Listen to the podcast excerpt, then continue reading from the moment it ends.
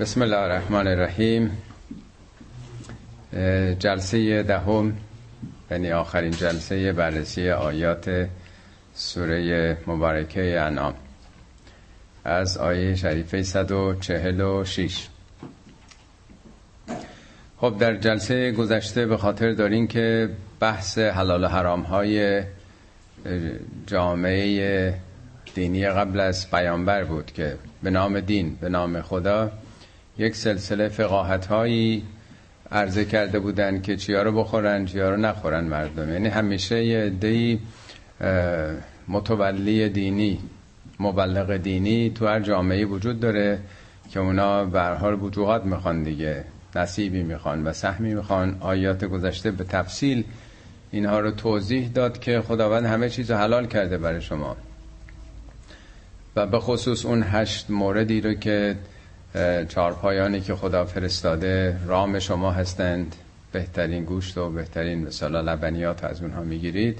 چرا اینها حلال و حرام میکنن؟ برای چی رزق خدا رو حرام کردن؟ به تفصیل توضیح داد و بعد این آیه رو برای بار چندم تأکید کرد که پیامبر بگو در آنچه که به من نازل شده بجز این چهار تا چیز هیچ حرامی دیگه نمیبینم، که عرض کردم خدمتون جز اون چهار تا در قرآن هیچ چیزی رو حرام نکرده.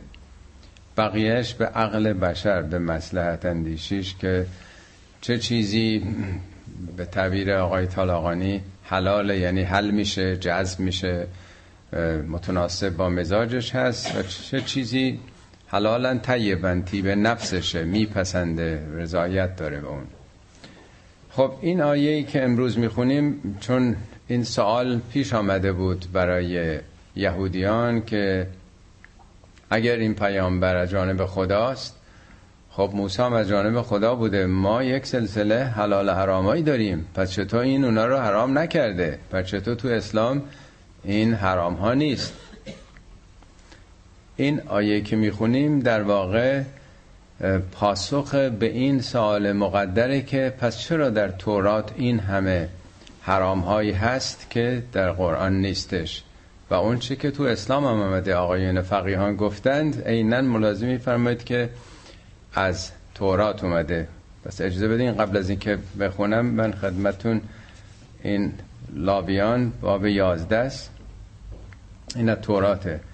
خدا به موسی و هارون فرمود که این دستورات را به قوم اسرائیل بدهند. هر حیوانی که شکافته سم باشد و نشخوار کند حلال گوشت است، ولی گوشت شتر، گورکن، خرگوش را نباید خورد، گوشت خوک را نباید خورد. از حیواناتی که در آب زندگی می کنند می توانید آنچه که باله و فلس داشته باشند، فقط اونا که باله و فلس، ماهی فلس فلسدار، اینی که توی شریعت ما هست از تورات اومده. از میان پرندگان اینها رو نباید بخورید: عقاب، جغد، باز، شاهین، لاشخور، کرکس، کلاغ، شترمرغ، مرغ دریایی، لک لک، مرغ ماهیخوار، مرغ سقا، قرقاز، هوت هوت، خفاش. کتاب حالا با چند هزار تاست، اگر یعنی اگه بخوان لیست بدن بقیه‌اش هم باید باشه دیگه. حشرات بالدار نباید خورده شود به جز آنهایی که میجهند، یعنی ملخ حلاله. هر کس به لاشه این حیوانات حرام گوشت دست بزند تا غروب شرعاً نجس خواهد بود. به دنبالش مفصل این نجس و پاکی هم معلوم میشه از کجا اومده. اگر به حیوانی دست بزنید که سمش سم، سمش کاملا شکافته نباشد یا نشخوار نکنه شرعاً نجس خواهید شد. موش کور، موش صحرایی، موش خانگی، انواع مارمولک حرامند. اگر لاشه آنها روی شیء از جنس چوب، پارچه، چرم یا گونی باشد بیفتد شرعاً نجس خواهد بود. همه این نجس پاکیاری که حالا میگن چرم چرم خوب که دست نزنید. بله، اگر لاشه روی دانه‌ای که قرار است کاشته شود بیفتد آن دانه ها نجس نخواهند شد، ولی اگر روی دانه‌های خیس کرده بیفتد دانه ها نجس خواهند افتاد. جانورانی که روی زمین میخزن الی آخر. حالا هم در در واقع لاویان باب یازده است و هم در تثنیه باب چهارده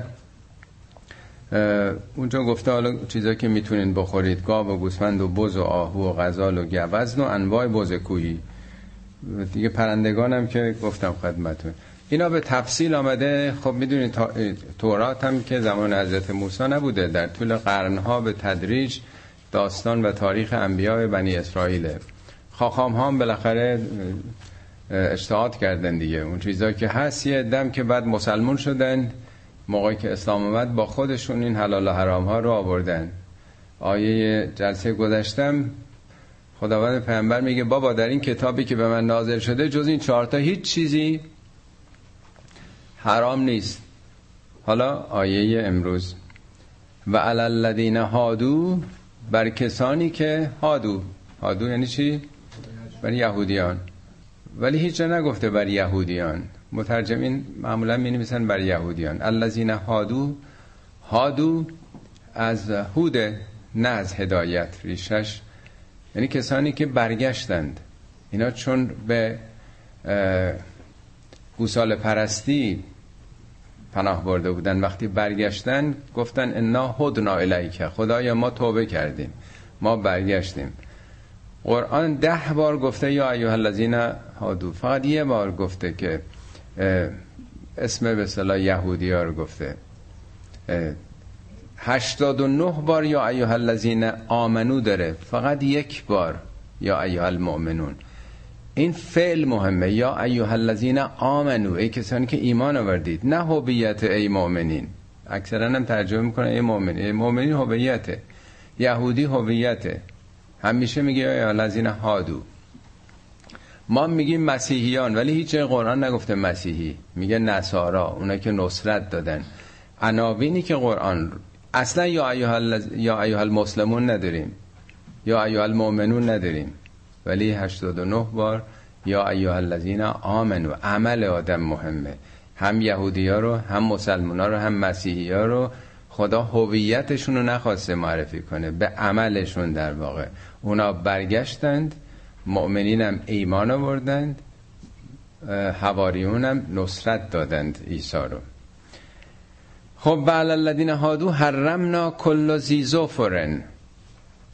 ظفر یعنی ناخن، حیواناتی که ناخن دارن بر اونها حرام کردیم. حالا میگن اونایی که سمشون نشکافته باشه. دیدین گوسفند و بز وسط سمش شکافته است، یعنی اونایی که یه پارچه است، مثل شتر و شتر مرغ و نمیدونم امثال اینا که لیستش تو تورات هست. و من البقر و الغنم، از گاو و از گوسفندان حرمنا علیهم شحومهما، دنبه هاشونو پیهشونو بر اینا حرام کردیم.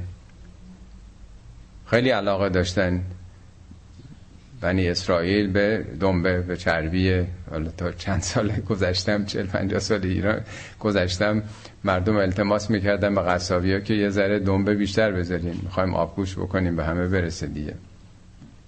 الا ما حملت ظهورهما او الهوایا او ما اختلط بعظم، یا اون چربیایی که پشته، یا در امعاء و احشاب و روده هاست، یا اون چربیایی که در مغز و استخون اونا که دیگه نمیشه جدا کرد، یا چربیای دیگه خیلی خیلی سخته. همه دیگه میدونن اگه بخوان گوشتی بخرن اینا رو جدا کنن، خب چیزی نزدیک به محال آدم بتونه کاملا جدا بکنه. چرا اینا رو خدا بر اون حرام کرده؟ ذالک جزایناهم ببغیهم، این جزای تجاوزگریشون بوده، سرکشیشون بوده. یعنی از بس گوشت خوردن، چربی خوردن، اینا تأثیر گذاشته رو رفتارشون. یه مقداری کمتر بخوره این چربی، آدم به هر حال اون حالت سبائیت و حیوانیت رو پیدا میکنه، هرچی زیاد در این جهت بره. این نتیجه عمل خودشون بود، یک در واقع محدودیتی خدا براشون گذاشته برای اینکه دست از تجاوزشون بردارند. و انا لصادقون، ما راست میگیم، گرچه این رو تکذیب میکنم، ولی این حرف درستیه. بارها در قرآن این مسئله رو گفته، اتفاقا در آیه صد و شصت سوره نساء هم هست، میگه فبظلم من الذین هادو، به خاطر ظلمی که اینا میکردن حرمنا علیهم طیبات، طیباتی که قبلا براشون حلال بود. یعنی این به خاطر ظلم به صورت موقت بوده که شاخدار باشه، نمیدونم سومش اینطوری باشه، ناخوندار باشه. اصلا تو نظام خدا به صورت تکوینی اینا حرام نبوده، اینا موقت به خاطر عملکرد اونها بوده. حالا از کجا اومده؟ آیه دیگه تو قرآن، آیه نود و سه سوره آل عمرانه، میگه که کل الطعام کان حلاً لبنی اسرائیل، برای فرزندان اسرائیل یعقوب همه چی حلال بوده، اصلا حرامی وجود نداشته. الا ما حرم اسرائیل علی نفسه، مگر اون چیزایی که خود اسرائیل یعنی یعقوب خودش بر خودش حرام کرده بوده، من قبل ان تنزل تورات، قبل از اینکه تورات بیاد، شاید چند قرن قبل از اون بوده دیگه زمان یعقوب، قبل از اینکه تورات بیاد او حالا رو بیماری یا هر چیزی گفته من این چیزا رو نمیخورم، یواش یواش اینا مونده، قرنهای بعد گفتن نه دیگه یعقوب هم نمیخورده پس حرامه. این همه حالا لیست رو تو تورات دیدیم که اینم قرنهای بعد از زمان حضرت موسی نوشته شده. حالا اون موقع مسلمانای اولیه که مشرک بودن، بی سواد بودن، چیزی نمیدونستن، ولی یهودی‌ها دین داشتن، کتاب داشتن، با سواد بودن. اونا وقتی مسلمان شدن همراه خودشون این فرهنگو آوردن که بهش اسرائیلیات میگن، اگه شنیده باشید. هم مسئله گناه اولیه آدم و حوا و بسیاری از این مسائلی که هیچ کدوم ربطی به قرآن نداره وارد فرهنگ اسلامی و تفاسیر اولیه شده و امروز هم ما همچنان داریم اینا رو تقلید میکنیم و تکرار میکنیم. درست این چیزه که تو تورات، اونم نه تورات واقعی، قرنهای بعد نوشته شده و متاسفانه هرچی هم گفته میشه که بابا به قرآن مراجعه کنیم، این حرفا نیست تو قرآن، ولی بازم متاسفانه ادامه داره. فاین کذبوک، حالا این قبل دیگه اینا لصادقون، ولی باز اگه بگن دروغ، این حرفا که امروز هم میگن، امروز هم محاله، میگه آقا اینطوری فرمودن، مگه میشه کسی دیگه چیزی بگه. فاین کذبوک فقل ربکم ذو رحمت واسعه، بگو پروردگارت رحمت بیکران داره، به جای که بگه بگو گرز آهنین به سرشون میزنیم. اگرم باز خواستن ادامه بدن به همین حلال و حراماشون، برای خودشون دین تراشی کردن، فقاهتی کردن، خواستن دست و بال مردم رو ببندن، این کار بکنین اون کار نکنین، که توجیه بشه حضورشون و وجودشون که ضرورت داره، باید باشن، اینا باید به ما بگن حلال و حرام چیه. اگرم تکذیب کردن بگو پروردگارت ربکم، پروردگارتون، یعنی میگه پروردگار من، همون کسی که صاحب اختیارتونه، رحمت واسعی داره. ولا یرد بأسه عن القوم المجرمین، اما کیفر او هم بازداشته شده نیست. معلم نمره مردودی هم داره ها، معلم مهربونه، دوستدار شماست، آمده اینجا شما رو رشد بده، برای تعلیم و تربیتتون آمده، ولی اگه درس نخونین اون آدم بی سواد رو نمیذاره بالا برن. سیقول الذین اشرکوا لو شاء الله ما اشرکنا، به زودی اون کسانی که شرک ورزیدن، باز نمیگه مشرکین گفتن، ببینید باز عملشونه. متاسفانه خیلی از ترجمه ها این هویت رو میذارن، اونایی که شرک ورزیدن یعنی با همین حلال و حرام ها و واسطه تراشی ها، گفتن اگه خدا میخواست که ما شرک نمیورزیدیم. یعنی پس سکوت خدا، اینی که خدا جلو ما رو نگرفته، نشون میده که سکوت علامت رضاست دیگه. قرن هاست که ما داریم این کارا رو میکنیم، همین سوال امروز مطرح نیست؟ قرن هاست که گفتن ماهی فلسدار فقط باید خورد، بقیهش همش حرامه، مگه میشه؟ یعنی همینی که تکرار شده، پدرانمون، اجدادمون، نسل‌ها اینو گفتن، میگیم لابد اینه دیگه. خب اگه غیر از این بود که نمیشد، مگه خدا راضی میشه یه کار خلافی ادامه پیدا کنه؟ نه که تو حکومت‌های بشری کسی بخواد خلاف قانون و عرف جامعه بکنه پدرشو در میارن. حکومت‌ها فکر میکنن که خدا تا یه کسی بخواد چپ بره راست بره پدرشو در میاره. این عنصر آزادی و اختیاری که خدا داده توجه بهش نداریم. خدا جلومونو میگیره. چطور جلوتونو میگیره؟ خدا آزادی داده، به شیطان هم تا قیامت آزادی داده. ولا آباؤنا، نه ما شرک می‌ورزیدیم نه پدرانمون، ولا حرمنا من شیء، هیچ چیز رو حرام نمی‌کردیم. پس لابد همینی که هست لابد درسته دیگه، یعنی همین تقلید از جامعه همراه جماعت راه را افتادن، مطابق جریان آب حرکت کردن. کذالک کذب الذین من قبلهم حتی ذاقوا بأسنا، قبل از اینا هم امت‌های پیش، ملت‌های قبل هم مردم روزگار اینجوری فکر میکنن، وقتی یه چیزی هست به بودنش اعتبار میدن، همینی که هست لابد درسته دیگه. قل هل عندکم من علم فتخرجوه لنا، ازشون بپرس علمی دارید که برای ما خارج کنید، برای ما عرضه کنید؟ اگه میگی اینا حلال حرامه، به چه دلیل علمیه؟ به چه دلیله که خدا گفته باشه؟ خب نمیگه که چرا تقلید نمیکنین، چرا از مرجع تقلیدتون نمیپرسین؟ پس ما هر چیزی که در ارتباط با خداست، در ارتباط با دینه، باید علمش پیدا کنیم. میگه علم دارید؟ علم دارید عرضه کنید؟ علم که ندارن. و چه این حرفا رو میزنن؟ ان تتبعون الا الظن، فقط دنبال ظن و گمانن. ما فکر میکنیم اینجوری درسته، اینجوری گفتن دیگه. و ان انتم الا تخرسون، تخرسون یعنی تخمین زدن، تیر در تاریکی. لابد اینجوریه دیگه. تخمین زدن یعنی چی؟ فکر میکنم اینجوریه، به نظرم میاد انقدره. یعنی اینا هیچ کدوم متکی به یک مبنای علمی و به یک سند و مدرک نیست، یه نظره. قل فلله الحجة البالغه فلو شاء لهداكم اجمعین، بگو خداوند برهان قاطع، برهان رسا، بالغ اینو چی که میرسه. خدا مطالبش، آیاتش رساس، روشنه، نمیخوان اینا بپذیرن.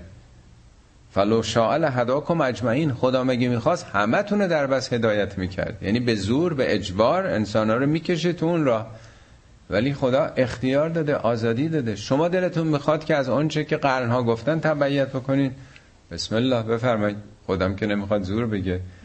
این دنیا آمدیم برای اینکه امتحان بدیم، خداوند عقل و فکر داده که خودمون تصمیم بگیریم.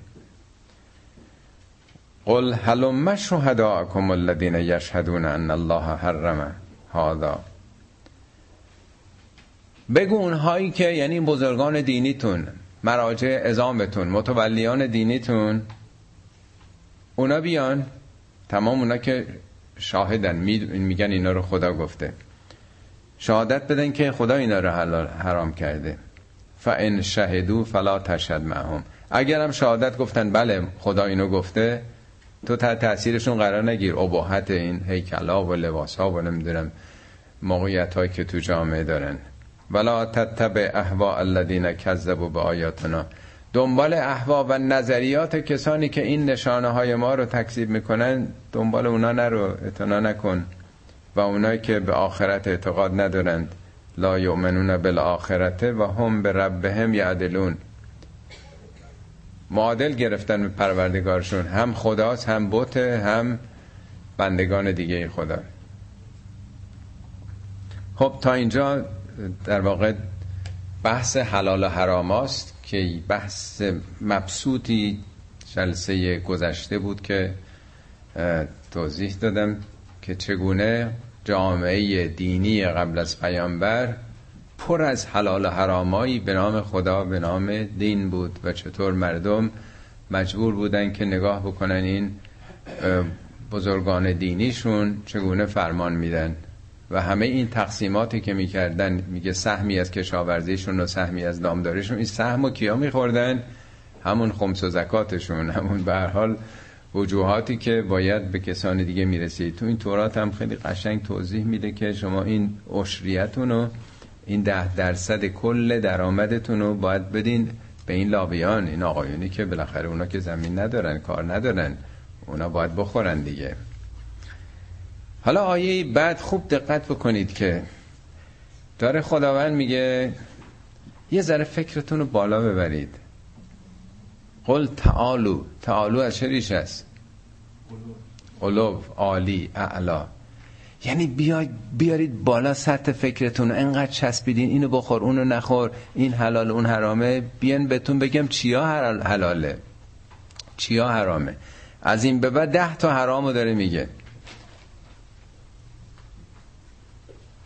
قل تعالوا اتل ما حرم ربكم علیکم، تعال البته در زبان عربی معنای بیا میده. تعال مکه رفتین میگن تعال تعال بیا، ولی مردم جایی نبودن که بگن بیاین. این تعاله در واقع مکانی نیست. تعال به قول آقای طالاقانی میگه بیاد بالا، علوف پیدا بکنه نظرتون، بیاین من براتون تلاوت بکنم که پروردگارتون صاحب اختیارتون چی رو بر شما حرام کرده.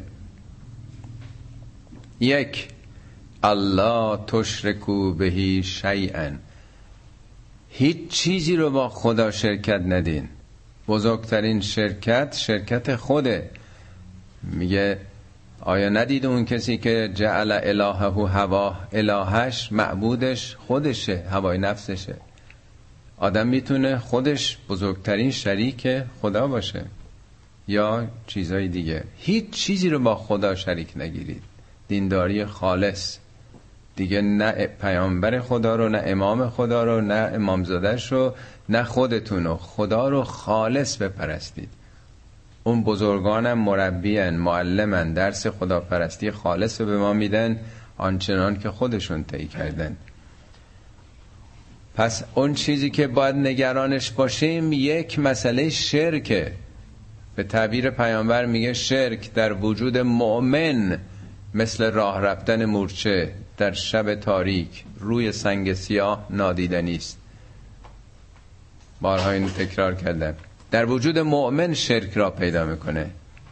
شرک آفت ایمانه، نبی ایمانی. اونم مثل مورچه کوچیک سیاه شب باشه را بره رو سنگ سیاه، چقدر نادیدنیه، انقدر مهمه.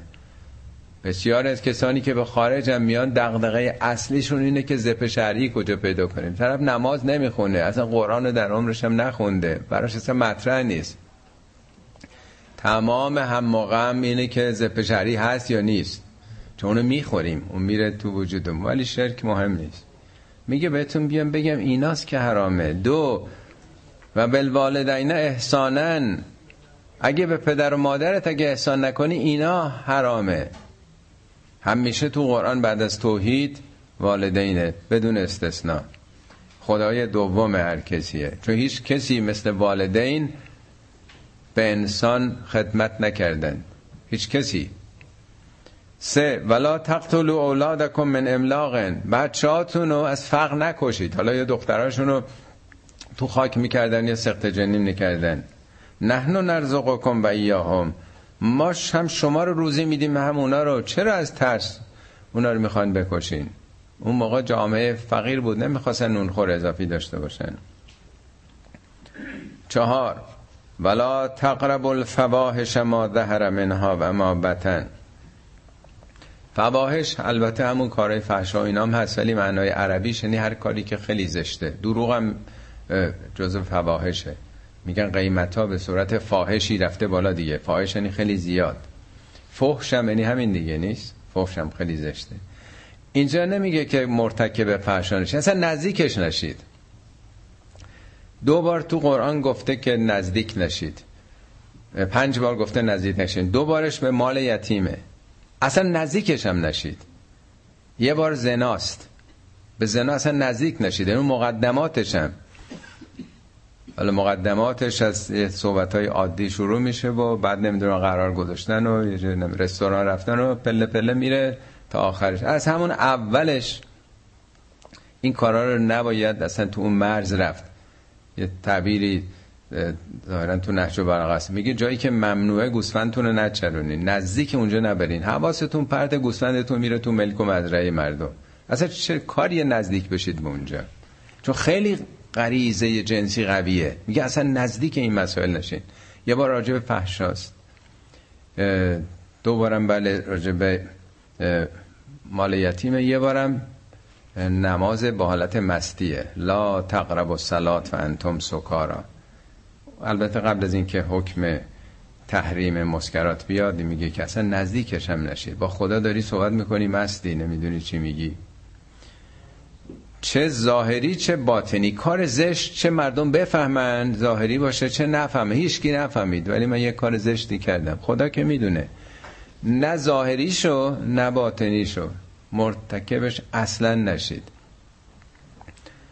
پنج، ولا تقتلوا النفس التي حرم الله الا بالحق، جان کسی رو نگیرید، خون کسی رو نریزید، خونی که خدا حرمت براش قائل شده نریزید.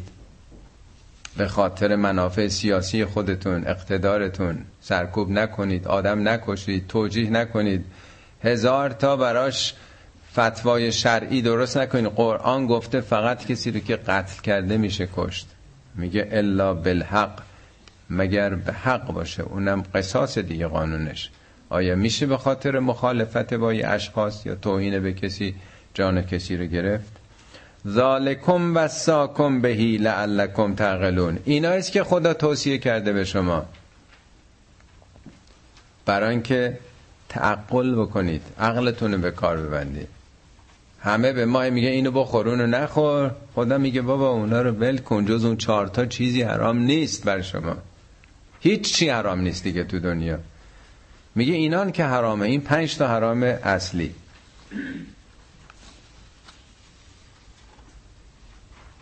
بعدیش ولا تقربوا مال الیتیم الا بالتی هی احسن. به مال یتیم اصلا نزدیک نشید. اون موقع ما یتیم، کسی که سرپرست نداره، مثل آب خوردن مالشو میخوردن دیگه. میگه نزدیک نشید مگر بالتی هی احسن، مگر به بهترین شیوه. یعنی برای اینکه مالشو بگیرین، سرمایه‌گذاری کنید، سودی براش به وجود بیاره، مالشو حفظ بکنید. اگه نزدیک میشید مالشو میخواید بردارید، بردارید، حفظ بکنید، تلف نشه. اون بچه است فعلا که نگهداری کنید. قرآن در آیات دو و شش سوره نساء به تفصیل بیان کرده که چگونه نگه دارید مال اینا رو. وقتی به سن بلوغ رسیدن کاملا بهشون بدین. میگه تبدیلش نکنید. اگه قالی داری خرسک بهش بدین، قالیشو بردارید، تغییرش ندین، تبدیلش نکنید، کلا سرش نذارید، کلک نزنید. همه اینا رو توضیح داده. اینم از چیزاییست که خیلی مهمه. این ششم حتی یبلغ اشده، تا خودش به سن بلوغ برسه. هفتم و اوفوا الکیل والمیزان بالقسط. کیل رو، کیل یعنی پیمانه، از نظر حجمی. یه وقت شما میخوایم برنج و گندم و جو بفروشین، خب موقع پیمانه بود دیگه، چه فرق میکنه. بعضی وقتا وزنیه، وزنی رو با ترازو بکشیم. یعنی به هیچ صورت از نظر حجم یا وزن، اوفو یعنی وفا کنید، یعنی کامل، صد درصد بدین، کم نذارید. مطابق قسط یعنی عدالت. لا نکلف نفسا الا وسعها. بر هیچ نفسی جز در حد وسعش، تواناییش، ما چیزی تکلیف نکردیم. یعنی این چیزایی که داریم میگیم این نیست که سخته، ما استعدادش و وسعش رو به شما دادیم که این رو میگیم. حالا بعضیا میگن که خب ما که وسعش رو نداریم، اینا رو خدا گفته، ما وسعش رو نداریم. نه، این نیست منظور. یعنی ما بی خود که تکلیف نمی کنیم. یعنی شما این توانایی رو دارید که این کار رو نکنید. در وجودتون، ارادتون، تقواتون میتونه چنین توانایی ها رو داشته باشه. هشتم یا نهم مثل اینکه هشتم بله. و اذا قلتم فعدلو ولو کان ذا قربا. وقتی که سخنی میگید، یعنی داوری میکنید، نظری میدید، عادلانه باشه، اگرچه علیه نزدیکانتون. اگه پدرتون، مادرتون، فرزندتون، دوستتون، هم فکرتون، هم حزبتون خلاف کرد، حرف میزنی، حرف عادلانه بزن. قرآن بارها این مسئله رو روش تاکید کرده. میگه کون یا ایها الذین آمنوا کونوا قوامین بالقسط شهداء لله ولو علی انفسکم او الوالدین. علیه خودتون، علیه خاندانتون، والدینتون، علیه خویشاوندانتون، حتی اگه فقیرم باشن، خدا میگه مهمتر از اونه. حق رو پایمال نکنید به خاطر خویشاوندانتون. یه جا میگه که شما مدل و نمونه خدایی باشید، الگوی عدالت باشید. ولا یجرمنکم شنآن قوم علی الا تعدلوا. اگه با یک کسی، یه قومی، یه مردمی دشمنین، مبادا عدالت و قربانی بکنید به خاطر دشمنی با اونها. اعدلوا هو اقرب للتقوا. عدالت بکنید که به تقوا نزدیکتره. اینم حرام هشتمه که اگه نکنید حراما ایناست. هی ما چسبیدیم به امثال این چیزایی که میگن اینو دست نزین، اون دست نزنیم، اینو این کار بکنیم، دست تو اینجوری بگیری، پا تو اینجوری بگیری، این حرام، نمازت اینجوری میشه. همش شکل شکل شکل. نهم و به عهد الله اوفو. به پیمانهای خدایی کاملا وفا کنید. ذالکم وصاکم بهی لعلکم تذکرون. ایناست چیزایی که خدا توصیه کرده شما رو، برای اینکه بیدار بشید. ذکر مقابل نسیانه، مقابل فراموشیه. ذکر پند پذیریه، آگاه شدنه.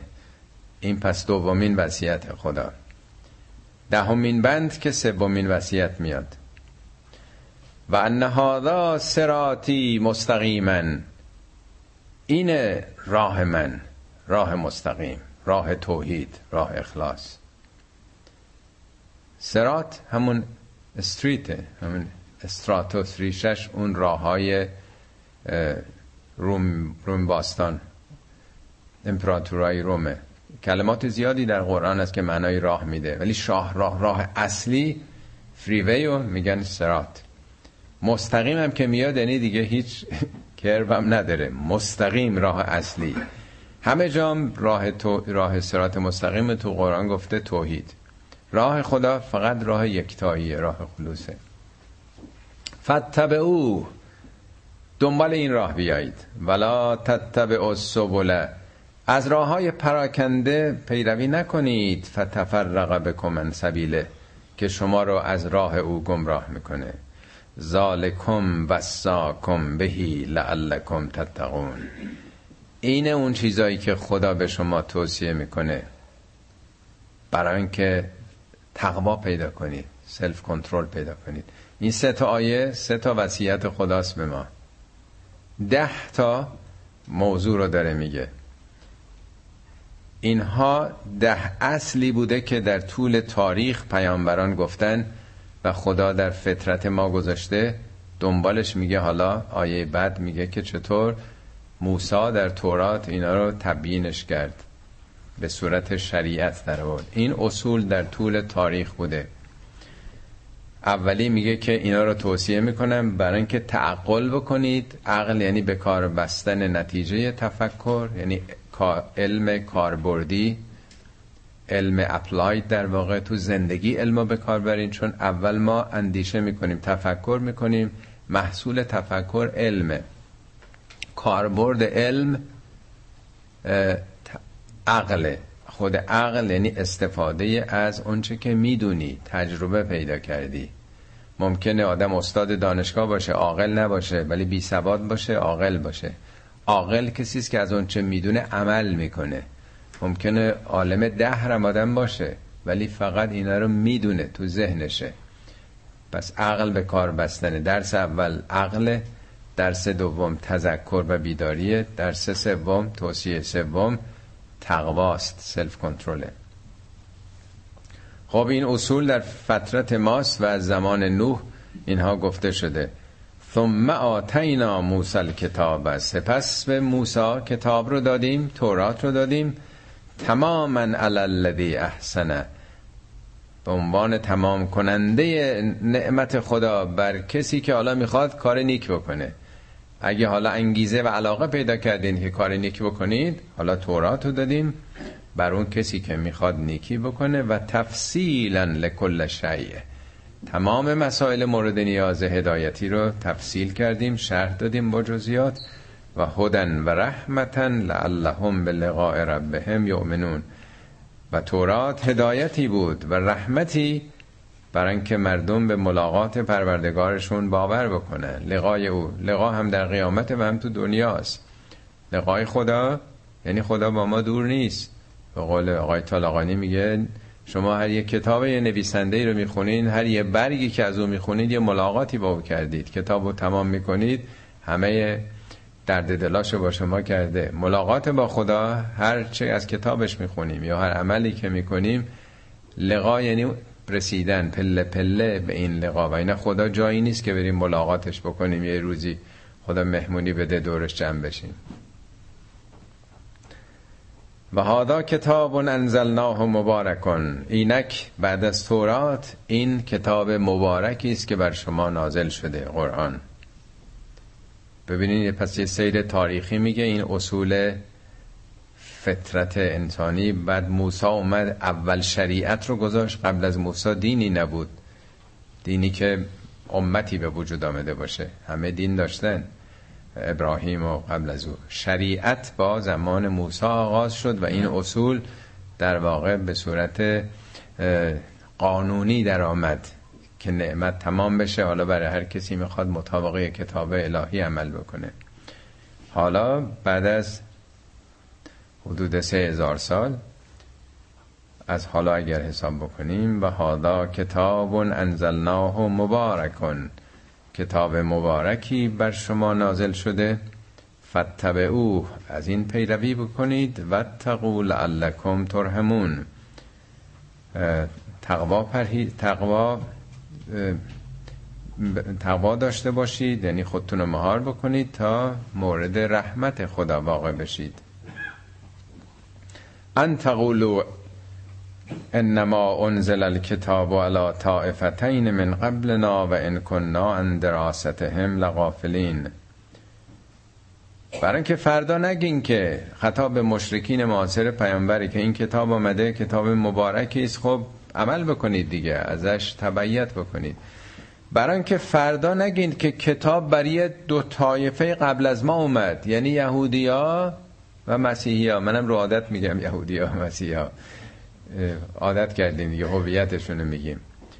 یعنی بگن که خب ما که خدا چیزی برای ما نفرستاده بود، ما هم که نمیتونستیم، زبان عبری بلد نبودیم، تورات بخونیم، انجیل بخونیم، برای دو تا طایفه قبل از ما و ان کننا ان دراستهم لغافلین، ما از دراست اونها، دراست چیه؟ همون درس دیگه، درس و مشقه، همون آموزش هاست، همون تعلیمه. این شش بار در قرآن واژه اومده، همه جاش هم با کتابه، نه فقط مثلا یک کتاب یه بار خوندن، یه روزنامه، کتابایی که مراجعه میشه، ریفرنس در واقع. اینو بهش میگن در واقع درس، یعنی یه چیزی که دائما بهش مراجعه بکنیم، درس بگیریم. او تقولوا لو انا انزل علینا الكتاب لکنا اهدی منهم. دوم، فردا نگین که اگه کتاب بر ما نازل شده بود ما خیلی هم از اونا پیشرفته تر بودیم، خیلی هم هدایت شده تر بودیم. فقط جاءکم بینتون من ربکم. خب اینک این بینه، این دلیل روشن از جانب پروردگارتون بر شما اومده، همین هدایت و رحمت که بر موسی هم کتاب او هم هدایت و رحمت بود، حالا برای شما هم اومده دیگه، چه بهانه‌ای دارید؟ نمیتونید بگین که بر اون دوتا قوم اومده، یهود و مسیحیا، نمیتونید بگین که اگر به امام رسیده بود ما خیلی بهتر از اونام میشدیم. بفرمایید، حالا اومده براتون. فمن اظلم فمن اظلم ممن کذب بآیات الله و صدف عنها. چه کسی واقعا ستمگرتر از اون کسی است که این نشانه های خدا که براش آمده بگه دروغه، بگه بافته پیامبر. و صدف عنها، این واژه صدفه پنج بار تو قرآن اومده که چهار تاش تو این سوره، سه تاش تو همین آیه اومده. صدفه تصادف یعنی چی؟ دو تا چیز به هم میخورن، تصادف باب تفاعله، ولی خود صدف، صدف هم دو تا چیز داره دیگه، نیست؟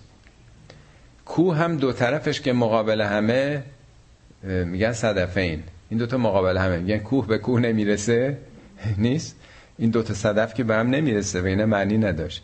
صدف انها یعنی هیچ وقت به این حقایق تصادف نمی کنن، برخورد نمی کنن، همیشه فاصله دارن، کاملا موضع گرفتن، جبهه دارن در برابر این. صدف انها نمیخواد آشنا بشه، نمیخواد مقابل بشه. سنجزی الذین یصدفون عن آیاتنا، به زودی اونایی که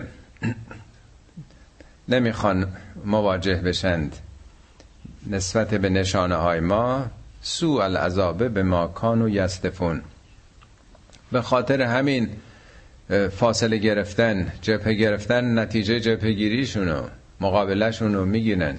نه که ما بخوایم کیفرشون بدیم. تو نظام خدا وقتی آدم بخواد همیشه در برابر حق باشه، مقابله بکنه، جبهه بگیره، نخواد یکی بشه، به پیونده، خب نتیجهش رو خواهد گرفت. هل ینظرون الا ان تأتیهم الملائکه، اینا منتظر چی ان؟ منتظر چی هن که حقیقت رو، پیام خدا رو نمیخوان بپذیرن؟ هل ینظرون الا ان تأتیهم الملائکه، منتظرن فرشتگان بیان، صفحه بیان جلوشون بگن ما تایید میکنیم این پیامبر این کتاب آورده؟ او یأتی ربک، یا منتظرن خود پروردگار بیاد. جای دیگه قرآن هست که چرا اگه این پیامبر خداست همراهش فرشتگانی نیومدن که تایید کنن؟ مگه بارها نمیخواستن که خدا رو میخوایم ببینیم؟ هم پیروان موسی گفته بودن، هم مشرکین معاصر پیامبر. او یأتی بعض آیات ربک، یا منتظرن یه آیات یا نشانه‌هایی، خدای معجزه‌ای بکنه تا باور بکنن. حواریون هم از عیسی میخوان، میگن که خدا میتونه یه سفره‌ای از آسمان بفرسته تا ما دیگه مطمئن بشیم که درست این حرفا. حضرت عیسی میگه که بابا خجالت بکشه، این همه آیه نشانه باز حتما میخوام بخورین مزه بکنین. نه، میگه میخوایم ما ناکل منها، بخوریم بچشیم بعد بریم بگیم آقا شاهد بودیم، خودمون خوردیم این رزق خدا رو. بعضی وقتا آدم انتظار داره که تا به چشم خودش نبینه، لمس نکرده باشه، باور نمیکنه. حقایق باید مثل اینکه دو دو تا چهار تا پول تو گلو برو تو گلو باشه تا باور بکنیم. چیزی رو که ندیدیم نمیخوایم باور کنیم. میگه منتظر اینا هستن تا باور کنن. یوم یأتی بعض آیات ربک، اگه بخواد اون آیات و نشانهای خدا بیاد، لا ینفع نفسا ایمانها لم تکن آمنت من قبل، دیگه به چه درد میخوره اون ایمان برای اون کسی که قبلا ایمان نیاورده، حالا رو اجبار، مثل فرعون که تو دریا داشت غرق میشد گفت که من دیگه ایمان آوردم به رب موسی هارون. اون ایمان ایمان اختیاری نیست، ایمان استراره، نقش دیگه نداره. با شناخت خودت، با انتخاب خودت که نیست، از ترس، از وحشت داری غرق میشی، حالا میگه ایمان آوردم. او کسبت فی ایمانها خیرا، میگه ایمان اجباری به درد کسی اون روز نمیخوره. ایمان کسی هم که کار خیری نکرده باشه روز قیامت فایده نداره. خوب دقت کنید، این قسمت دومش مهمتره. در قرآن بارها اومده که میگه عمل صالحی رو خداوند میپذیره که از انگیزه ایمانی ناشی شده باشه، نه از ریا، نه از خودنمایی. مسجدی میسازه هدفی نباشه که بگن کی اینو ساخته، بیمارستان میسازه نمیخواد اسمش مطرح بشه، نمیخواد رأی بیاره، نمیخواد معروف بشه. خیلی یا خیلی کارهای خوب میکنن، ولی باید دید که نیت چیه. البته سود شما میبریم، ولی خودش روش نمیکنه، چون تو خودش مونده. ما تشکرش رو باید بکنیم، ولی خدا میدونه که این چه انگیزه‌ای داشته.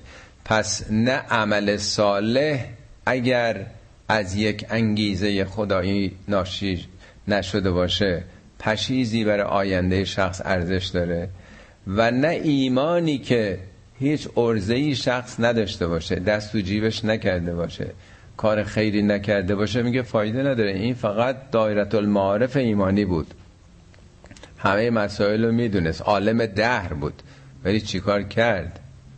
هیچ، خیرش به کسی نرسید. کسبت فی ایمانها خیرا، خیری از اون نرسید. قل انتظروا انا منتظرون، پیامبر بگو خیلی خوب، کاری به کار هم نداریم، شما آزاد این کار خودتون رو میکنین، منم آزادم کار خودم میکنم، منتظر باشیم آخرش بالاخره معلوم میشه دیگه. لکم دینکم ولی دین، دین شما دین خودتون، دین ما دین خودم، منتظر باشیم، شما منتظر باشیم، منم منتظرم. ان الذين فرقوا دينهم، اونایی که دینشون رو فرقه فرقه کردند، هفتاد و دو ملت شدند. و کانو شیعاً، شیعه چیه؟ پیرو. نمیخوام، منظور مذهب شیعه و سنی نیستش، یعنی به جایی که به خط خدا باشه پیرو شدن. پیرو کی؟ معمولا پیرو اشخاص دیگه. اولین سوالی که از شما میکنه مقلد کی هستی؟ از رساله کی تقلید میکنی؟ آدم تو این اماکن متبرکه میره، هر گوشش یه پیش نماز واسده تو یه جا دارن نماز میکنن، این, این آقا دنبال اونه.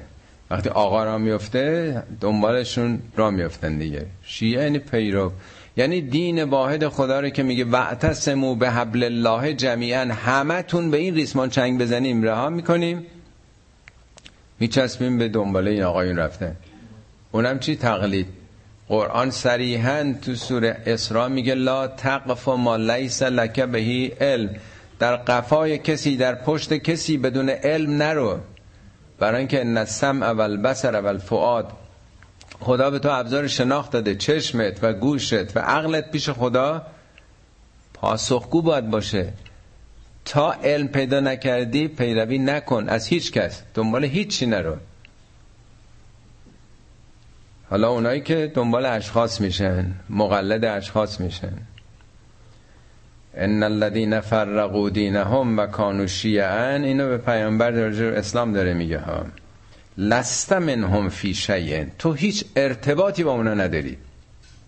هر چقدر ادعا بکنن که دین اسلام ناب محمدی، غلط کردن، هیچ ربطی تو با اونا نداری که تفرقه میکنن، ادعای ولایت مطلقه میکنن و هزار جور مملکت رو فرقه فرقه میکنن.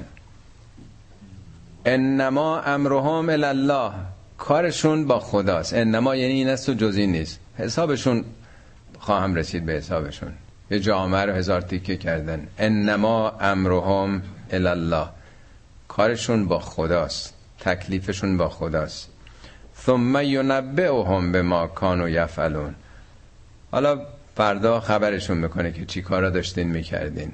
ثم ینبئهم، نبع این خبر دادن دیگه.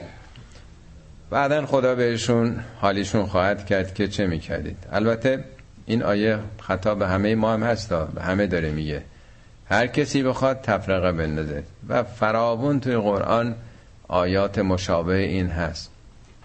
قرآن میگه لا تکونوا من المشرکین، از مشرکین نباشید. مشرکین کیا هستن؟ بت پرستا هستن؟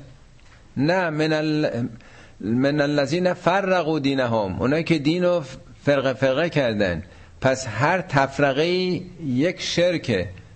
چرا من با اون فاصله میگیرم؟ برای اینکه خودمو، حزب خودمو، گروه خودمو، جمعیت خودمو، مرجع خودمو، اینو دوست دارم. دنبال کسان دیگه، همه اینا شرکه. شرک یعنی مشارکت دادن. عرض کردم شرکت سامی خدا و عوامل دیگه تشکیل میدیم. میگه اینا مشرکند. لا تکونوا من المشرکین من الذین فرقوا دینهم و کانوا شیعا، شیعه شیعه شدن. همین امروز میخوندم امام جمعه مکه تو نطقش گفته که شیعیان ایران، عراق، لبنان، حوتی ها، اینا رو هر جا دیدید بکشیدشون، اگر هم کشته بشید شهید فی سبیل الله هستید. جانشون، مالشون، اینا اینا مهدور الدمن. امام جمعه مکه، اینو حتما برین ببینین که اینا تفرقه نیست. از کجا دارن میگن؟ اونم اونا تو مکه این حرفا رو دارن میزنن. اینا امرشون با خداست، کارشون با خداست. من جاء بالحسنته فله عشر امثالها، هر کسی اگه کار خوب بکنه تو این اختلافا، یه گامی برداره، یه اصلاحی بکنه، یه کار نیکی بکنه، ده برابر براش هست. آیا منظور دهه؟ یازده برابر نیست. عدد ده در قرآن نمادینه. میگه تلک عشرتون کاملتون، با ده کامل میشه. یا اتممناها به عشرن، با عدد ده تمامش کردیم.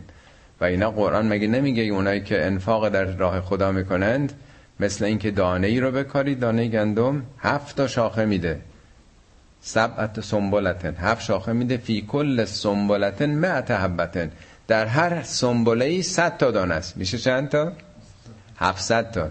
اونم نه اینکه هفتصد تاست، بیشتر از اونم هست. اینو برای که ما بفهمیم، ما تا عدد و رقم نیاد که نمیفهمیم. خودم میگفت خیلی بهتون میدم، و خیلی یعنی چی؟ منظور ده هم نیست.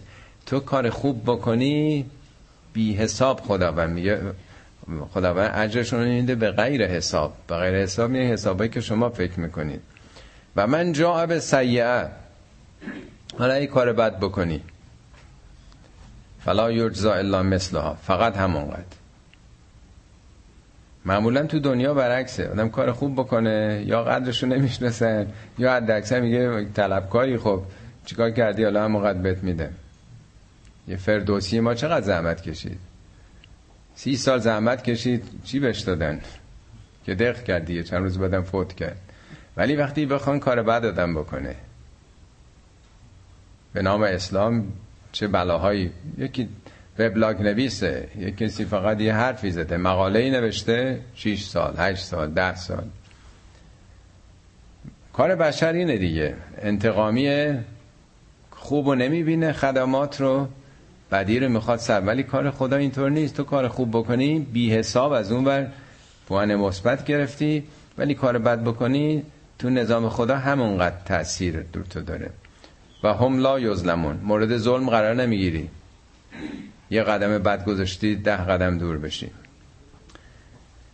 خب چند تا آیه بعدیش از زیباترین آیات قرآنه. اینا رو حفظ بکنید، تو نماز بخونید. قل اننی هدانی ربی الی صراط مستقیم. پیامبر بگو پروردگار من، ارباب من، صاحب اختیار من منو به صراط مستقیم رهبری کرده، هدایت کرده. کدوم اون صراط مستقیم؟ دینن قیمن، اون دینی که آدمو بلند میکنه، برپا میکنه، رشد میده، هم خودش استواره پابرجاست و هم قیام بخش انسانه. کدوم اون دین؟ آدم تئوری خیلی متوجه نمیشه. ملت ابراهیم، همون آیین ابراهیم. اینو داره به اون عربای اون موقع میگه. ابراهیم براشون مهمترین شخصیت بود ولی مشرک بودن. مکه رو کی ساخت؟ قلب مکه کعبه بود. ابراهیم رفت این کعبه رو ساخت، دوربر شهر تشکیل شد. همه نیای اصلیشون، جد بزرگشون ابراهیمه. میگه بابا این دین دین پدرتون ابراهیمه، آیین من از خارج نیامده. ملت ابراهیم حنیفاً و ما کان من المشرکین. اونی که پدر شما بود، به ما, ما مسلمان هم همین گفته، میگه دین اسلام شما ملت ابیکم ابراهیم، دین پدرتون ابراهیمه. هو سماکم المسلمین من قبل، نام مسلمان و او از قبل هزارهای پیش رو شما گذاشته. و من هازا، در این کتاب هم همینطور. ولی ابراهیم حنیف بود، حقگرا بود، شرک نمی‌ورزید با این بت‌ها و این خوردنی‌ها. و ما کان من المشرکین، او هرگز هیچ شراکتی در خداپرستی نداشت، خالص خدا رو توحیدی می‌خواند. قل ان صلاتی و نسکی و محیای و مماتی لله رب العالمین. این چند دفعه قل میگه، خطاب پیامبره ولی به ما هم هست، ما هم باید بگیم. قل یعنی به خودتون بگین، بگو نماز من. صلات البته به فارسی میگن نماز، ما صلات یعنی روی کرد، یعنی هدف. هر کسی یه آرمانی داره، یه هدفی داره، یه ایدئالی داره، یک تارگتی تو زندگی انتخاب کرده. کجا میخوایم بریم؟ چه آرمانی داریم؟ به چی رو میکنم؟ به کجا میرم؟ تمامی روی کرد من، تمامی اپروچ من به چیه؟ میخوام به چی نزدیک بشم؟ به چی توجه کنم؟ و نسکی، نسکم میگن عبادت، ولی نه هر عبادتی و نه نماز خودش. خب عبادت و نسک یعنی مایه گذاشتن. عبادت هاییست که درش قربانی هست. اعمال حج رو میگن مناسک حج، چون آخرش باید مایه بذاری، باید قربانی کنی. نماز که قربانی نمی کنیم، یعنی اون چیزی که میخوای از خودت مایه بذاری در راه خدا. هم روی کرده من و هم حالا میخوام اون کاری که بکنم از خودم مایه بذارم، به خدا نزدیک بشم. و حیات من، این شمع وجودم و این اوقات زندگیمو میخوام برای چی مصرف کنم؟ این عمری که مثل برق داره میگذره، این زمان رو میخوام خرج چی بکنم؟ و مماتی، پروندم میخوام برای چی بسته بشه؟ در چه راهی این عمر تمام بشه؟ این عمری که داره تمام میشه، مرگم در چه راهی میخوام باشه؟ لله رب العالمین، برای اون اللهی که اربابم هست. اونا الله قبول داشتن ولی ربوبیت رو به ابو سفیان ها و ابو جهل ها و بزرگان فقاهتیشون قائل بودن. برای اونها میگه روی کرد من، فداکاری من، خرج و خدمت من، زندگی من، مرگ من، همش برای اون راهه. لا شریک له، هیچ شریکی هم نداره، نه سایه خدا داریم، نه نمیدونم انواع این ارتباط هایی که با خدا پیوند میدن که این ولایت اینا همون ولایت خدا و رسول و ائمه هست. هیچ شریکی با خدا نیست. و بذالک امرتو، من مأمور این هستم، برای این آمدم، دین خالص. و انا اول المسلمین، من فقط واعظ غیر متعظ نیستم یه چیزی بگم و برای شما باشه، خودم اول کسی هستم که به این کارا تسلیمم، از خودم شروع میکنم. قل اغیر الله ابغی ربن، پیامبر بگو آیا میخواین به جز خدا من اربابی انتخاب بکنم؟ اونا همه الله عرض کردم قبول داشتن، همه دعواها سر ربوبیت در طول تاریخ، کی اربابه؟ شما انتظار دارید که من غیر از اون اللهی که قبولش دارید ارباب انتخاب بکنم؟ با هو رب کل شیء، او ارباب همه چیز، ماه و خورشید و ستارگان و کهکشان‌ها همه رو او داره میگردونه. رب یعنی گرداننده، نظام دهنده، صاحب اختیار، مدیر، مدبر، سرور، همه چی، همه جهان هستی اربابشونن. ولا تکسب کل نفس الا علیها، هر نفسی هر کار غیر از اون بکنه خودش چوبشو میخوره، به نتیجهش میرسه. من میگه میتونم ارباب دیگه انتخاب بکنم. ببینید خیلی جالبه که این ارباب میگه ارباب جهانه، ارباب همه چیه. وقتی کسی رب به همه چیه میگه میشه ارباب دیگه انتخاب کرد. ولا تزر و وازرتون وزر اخرى، هیچ باربری بار دیگری رو نمیبره، هر کسی بار عملش به دوش خودشه. پیامبرم فرمود فاطمه جان، فاطمه جان کار کن که من فردا برای تو هیچ کاری نمیتونم بکنم. حالا هزار تا این آقایون بتراشن از خودشون این نظریات شرک‌آمیز و این واسطه تراشی ها رو. ثم الی ربکم مرجعکم، همتون برمیگردید به سوی خدا، بازگشت شما به سوی اوست. فینبئکم بما کنتم فیه تختلفون، در این اختلافایی که دارید میکنید از توحید خداوند آگاهتون خواهد کرد که کی چی کار میکرد. و هو الذی جعلکم خلائف الارض، خدا شما رو جانشینان در زمین قرار داد، نه جانشین خودش، جانشین نسل‌های بعد. یعنی همتون میرید، فرزندانتون جای شما خلیفه میشن، اونا میرن نسل بعد، پشت سر هم دارید میاید. و رفع بعضکم فوق بعض درجاتن، بعضی از شما رو درجاتشون رو بالاتر برده. استعدادهای ما، آیکیوی ما که همه یکی نیستش، ظاهرمون، قیافه هامون، قدمون، نیروی بازومون، هر کدوم یه جوری میگه. دو تا آدم در طول تاریخ مثل هم نبودن از ابتدای آفرینش انسان. اگه اینطور بود که همه یه جور بودن، همه میخواستن برن لابد حالا ایران اگه بگیریم دانشگاه شریف رشته الکترونیک هم بخونه، جامعه شکل میگیره. که بارها تو قرآن گفته که این تفاوت ها هست. یک کسی پزشک جراح عالی قدری میشه که خب همه میخوان سراغ اون برن، یک کسی دیگه هم درس پزشکی هم خونده ولی کسی سراغش نمیره. اینا رقابت به وجود میاد، همه محصول کارخونه، مس پروداکشن که نیستیم. رفع بعضکم فوق بعض درجات، حالا در درجات مختلفه دیگه، میگم در هر کاری، علم، هنر، هر چیزیه، ولی اینا هیچ کدوم امتیاز نیست. اینا همه در واقع اون پلتفرمی است که فعلا قرار دادیم، از رو اون باید حرکت کنیم. لیبلوکم فیما آتاکم، خدا میخواد شما رو امتحان بکنه در اون چیزایی که بهتون داده. هر کدوم داده هاتون چیه، اینپوتتون چی هست تا آتپوتتون چی باشه. ان ربک سریع العقاب و انه لغفور رحیم.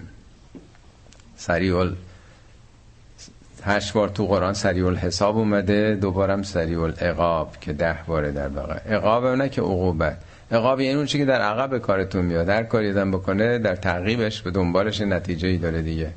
این نیست که روز قیامت همون لحظه‌ای که آدم یه چیزی میخوره این کالریش، انرژیش تو بدن رفته دیگه، نیست.